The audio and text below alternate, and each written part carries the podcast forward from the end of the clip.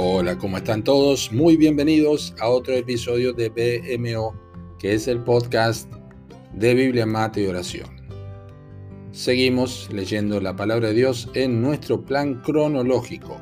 Hoy estamos en los capítulos 12 y 13 del Evangelio de San Lucas. Nuestro episodio de hoy se titula El mejor antipolillas. Este es el texto que usaremos para nuestra meditación. No temáis, manada pequeña, porque a vuestro Padre le ha placido daros el reino. Vended lo que poseéis y dad limosna, haceos bolsas que no se envejezcan, tesoro en los cielos que no se agote, donde ladrón no llega, ni polilla destruye. Porque donde está vuestro tesoro, allí estará también vuestro corazón. Esto es Lucas capítulo 12, versículos 32 al 34. Naturalmente tenemos la tendencia a acumular cosas, ¿verdad? Y poner la atención y la preocupación en todo aquello que los sentidos nos llevan a considerar como lo que tiene valor y que alimenta la felicidad. Pero las cosas solamente producen ansiedad cuando vivimos para el mundo equivocado y también temor, que es lo que los discípulos sentían al momento que Jesús les dio estas lecciones. No temáis, les dijo, indicando que frente a las necesidades diarias y a los bienes materiales que no siempre están a disposición, el corazón naturalmente se inclina hacia una actitud mental temerosa y ansiosa. No solamente Dios conoce las necesidades, sino que también sabe que lo que pretendemos atesorar es propenso a ser devorado y a desaparecer de la misma manera que todos los elementos que una polilla engulle ávidamente.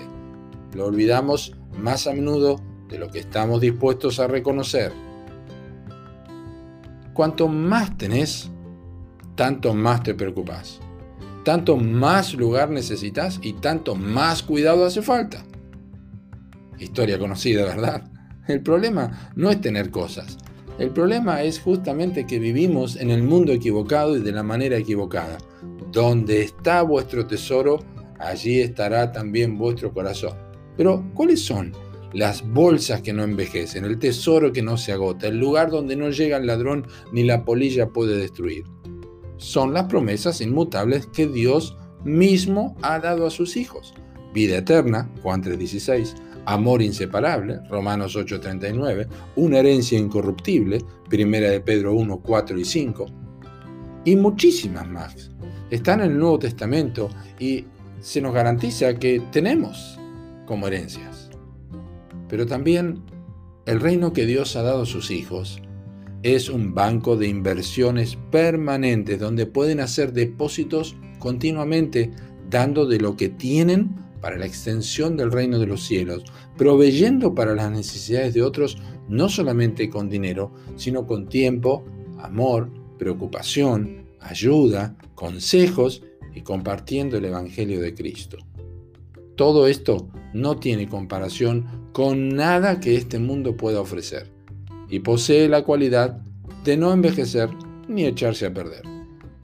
Te pregunto, ¿cómo estás invirtiendo? Mirá de cuántas cosas estás rodeado. ¿Qué de todo el afán que vivís a diario y que está consumiendo tus fuerzas espirituales, tus fuerzas mentales y tus fuerzas emocionales? Es momento de cambiar de banco. Tiempo para evitar la polilla y poner el corazón en el lugar donde el tesoro, el tesoro allí no perece. Que Dios te bendiga.